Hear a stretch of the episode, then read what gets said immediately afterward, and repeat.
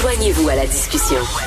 Appelez ou textez le 187 Cube Radio 1877 827 2346. Alors, j'adore mes vendredis, premièrement parce que je peux me lever tard le lendemain et parce que je discute avec Christian Rioux, l'excellent correspondant à Paris pour le quotidien Le Devoir et collaborateur à Cube Radio. Bonjour, Christian. Bonjour Richard. Christian, vous savez tout le bien que je pense de vos textes, mais là vous vous êtes surpassé. Je pense aujourd'hui c'est un de vos meilleurs textes de l'année euh, qui s'intitule Pitié pour Noël dans le Devoir et vous revenez sur cette histoire d'une chanson, un classique de Noël, une chanson des Pogs qui a été censurée par la BBC et pour vous ça représente parfaitement euh, l'année 2020. Euh, premièrement, je ne vous savais pas amateur des Pogs. Ah oui, j'ai été un grand, grand fan des, des, Pogs. Euh, j'ai trouvé qu'il y avait euh, un renouveau euh, du rock dans, ce groupe-là et, et, la, poésie de Shane McGowan, qui est le qui est le, le, fondateur du groupe et, et, le, et, le, leader du groupe, est, est, tout à fait tout à fait extraordinaire. J'ai donc beaucoup beaucoup écouté les Popes euh, à cette époque-là et aussi les Popes après, vous savez, parce que Shane McGowan a quitté les, les, les Popes et a fondé les Popes. Ah oui. Après avec oui, c'est ça, ça s'appelait les, papes, en fait. et donc, j'ai beaucoup écouté euh, ces gens-là. Et donc, euh, euh, je, je vous savez, moi, j'abordais Noël avec l'idée, bon, allez, on fait une trêve, là. Hein? On, on, fait un cessez-le-feu, on dépose les armes. à l'époque, vous savez, ça se faisait pendant la guerre. On hissait un drapeau blanc. On se disait, bon, écoutez, on va aller prendre un coup, là, puis c'est Noël. on, oublie tout ça. Et je me disais, bon, mais quand j'ai vu qu'on censurait une des plus grandes chansons de, Noël, la plus grande peut-être euh, pour moi, euh, qui s'appelle Fairy Tale, Fairy Tale of New York, un, conte de fées euh, de New York qui a été composé par Shane McGowan, qui, va être censuré et qui est censuré à la BBC de Londres parce que il y a deux mots qu'on n'aime pas, le mot fagot qui dit PD et le mot slot qui est que j'ai pas besoin de traduire là, qui dit qui dit salope. Et donc et donc cette chanson aujourd'hui on va on va la on va la passer sur Radio One à la BBC, mais euh, mais, censurée, alors que c'est une des plus belles chansons de Noël qu'on peut imaginer. Et Dieu sait, euh, moi personnellement, si j'aime pas les chansons de Noël, je déteste les chansons de Noël. En général, je trouve que c'est d'un ennui absolument incroyable. Mais cette chanson-là euh, atteint des codes d'écoute absolument faramineuses dans tout le monde anglophone. La BBC, dès sa sortie en 87, je crois, elle est arrivée numéro 2 ou numéro 1 à peu près sur les sur les sur les sur les compilations. Et c'est une chanson en fait très triste. Hein. C'est la chanson qui raconte une chanson qui raconte le, sort de d'un couple de d'émigrants euh, irlandais à, à New York qui euh, euh, lui lui chante et il est dans la, ce qu'on appelle vous savez le sas de décompression là dans les postes de police pour, pour, ceux qui sont euh, qui sont sous et qui ont et qui ont trop bu et il raconte un peu la déconfiture de, de sa vie. C'est d'une tristesse absolue mais en même temps c'est d'une beauté absolue, c'est une chanson d'amour absolument merveilleuse et je vous dirais que c'est un crime de censurer ça surtout surtout à Noël où on a besoin de ce genre de de ce genre de de de, de, de de, textes poétiques, de, de, de, chansons qui nous euh, qui nous rassemblent tous, hein, qui, qui, qui unit en fait euh, euh, les, les, les, Québécois, les Français, euh, les Anglais. Mais, mais, mais Christian, encore, où on a besoin de se retrouver. Et encore une fois, là, c'est un, une chanson de Noël, c'est le Noël des désirtés, c'est le Noël des marginaux, c'est le Noël des poqués. Et je m'excuse, mais dans la rue, euh, on utilise ce genre de mots-là, fagot et slot et tout ça. Ce n'est pas propre dans la rue, ce n'est pas gentil euh, on ne parle pas comme dans les salons d'intellectuels et de l'élite de, la gauche caviar. Dans la rue, c'est comme ça qu'on parle. Et lui voulait justement montrer euh, le Noël underground que ces gens-là. Et, là, on, on, sa chanson. C'est d'une stupidité. Là.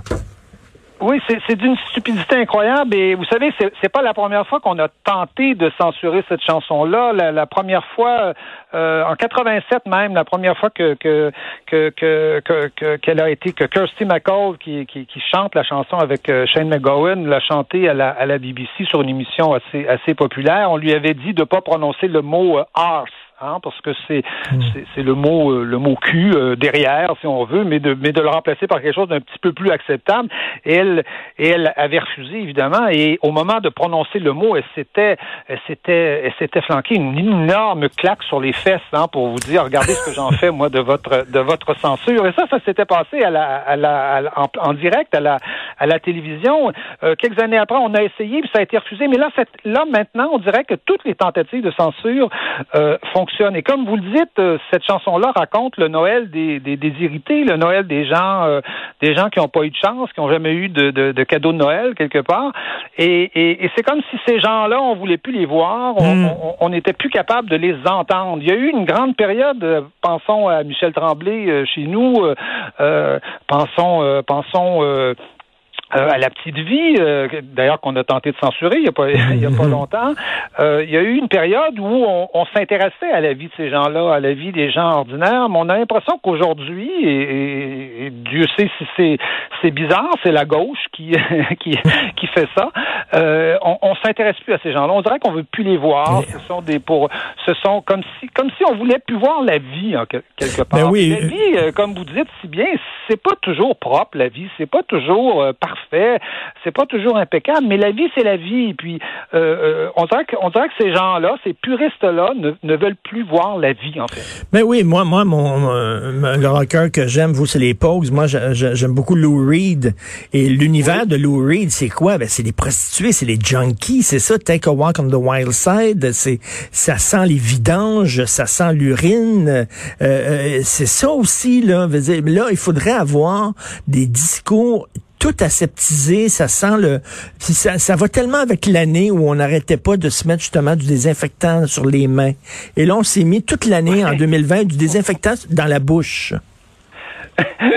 oui, vous, vous, avez, vous avez euh, raison. Euh, effectivement, le désinfectant est vraiment un bon, un bel exemple de, de, de ce qu'on voudrait faire de, de, notre quelque part de notre de notre société. Mais euh, oui, voilà, on, on, dirait d'ailleurs, et, et, on dirait que le, qu'aujourd'hui le débat politique est tellement hystérisé, tellement radicalisé qu'il faudrait que qu'il faudrait qu'on qu'on soit pur à tous les moments de notre vie, qu'on soit parfait, qu'on qu'on commette jamais de gaffe. Mais le résultat de ça, c'est que les gens parleront plus. Hein?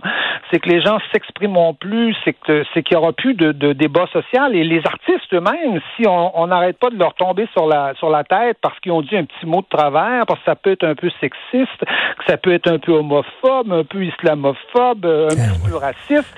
Si, si, que vont faire les artistes? Alors s'il y a un, lieu de la liberté, c'est bien c'est bien les arts. Et qu'est-ce qui va qu'est-ce qui va arriver? Quel, genre de quel genre de production euh, artistique allons-nous euh, avoir avec avec des critères comme ceux-là? On va avoir des, des vies de saints ennuyantes comme euh, nos parents pouvaient en, lire dans les années 40, ou on va avoir des, des agiographies comme le, le, le, communisme en a produit, le réalisme socialiste en, en a produit, et on n'aura pas on aura on n'aura pas d'artistes qui vont euh, qui vont mettre leur trip, je vous dirais, sur, sur, ben non, la table. Et, parce que pour mettre ces tripes sur la table, ben, il faut euh, il faut que la société soit prête à, à, à, parler et à regarder ça. Et je pense à Freud qui disait parfois un cigare est juste un cigare, c'est-à-dire arrêter de dire que c'est un symbole phallique et tout ça, c'est rien qu'un cigare. Et j'aurais le goût de dire à ces gens-là, ben arrêtez de voir de la politique partout, comme vous l'écrivez si bien dans votre texte, c'est que les autres font une analyse politique de toutes je veux dire, il, pourrait parler, là, les ongles incarnés, ils vont avoir une, métaphore politique là-dessus, à un moment donné, slacker. Oui, absolument. On pourrait prendre un mot de ce que vous venez de dire ou un mot de ce que de ce que je viens de dire et regardez, ça c'est la preuve que euh, que Richard Martineau ou Christian Rio est sexiste et, et, ben euh, sexiste, homophobe, tout tout ce que vous voulez. Et ça c'est très caractéristique, je dirais, des, de ce qu'on appelle les idéologies. Hein. Vous savez, euh, moi j'ai bien connu les marxistes des années des années 70 et et et et, et, et, et ces gens-là analysaient tout. Hein. Chaque geste, hmm. chaque, chaque, chaque attitude, chaque façon d'être, de se comporter, chaque mot était, semble-t-il, révélateur de quelque chose, révélateur d'une pensée politique. Et, et aujourd'hui, non seulement c'est la politique, mais c'est, c'est presque plus de la politique, c'est de la morale, c'est-à-dire euh, euh, qu'il y ait du racisme dans une population, on, veut bien, mais la politique doit s'accommoder de ça, elle doit jouer avec ça, elle doit, elle doit agir malgré, malgré ça, elle doit, elle doit, la politique, ça se fait avec des gens qui sont vivants, des gens qui existent, pas ben avec des, des gens qu'on imagine dans notre tête. Or, les idéologues, eux, imaginent un peuple qui n'existe pas. Euh, alors que alors que ceux qui font vraiment de la politique, des, des, des, des René Lévesque, des Jacques Parizeau, par exemple, des gens comme ça, euh, des De Gaulle font de la politique avec des gens qui sont là, qui, qui, qui existent et leur demandent pas de, de faire leur autocritique avant de avant de, de, euh, avant de, de, s'engager politiquement. Cette recherche de la pureté est totalement dangereuse et dans votre boule de cristal, Christian, est-ce que vous trouvez qu'en 2001 ce, ce, mouvement-là va retomber? Est-ce que c'était une, passade, une mode? Est-ce qu'on est arrivé au bout de cette logique? Je, je, pense que ça ça n'a pas d'avenir, en tout cas. Je je, je, je sais pas si ça sera cette, année. soit-on là, soit-on que ce soit le, plus tôt possible, mais je pense que ça ça n'a pas d'avenir parce que c'est un, un tel appauvrissement de la pensée euh, que qu'à un moment donné, il, va falloir il va falloir euh, faire autre chose ou réagir. Euh, ici, euh, un sociologue qui s'appelle Christophe Guilly a écrit un livre sur les, universités et notamment notait justement que, que, que, le, la domination euh, qu'il y avait en ce moment dans les universités de l'idéologie était en train d'appauvrir les études comme comme c'était pas possible. toutes les analyses, tout ça, tout ça, se, finalement, se, se, résumait à quelques slogans et, et donc le milieu universitaire était tellement pauvre aujourd'hui que euh, il pouvait plus remplir son rôle dans la formation des gens, la formation des élites et, tout ça.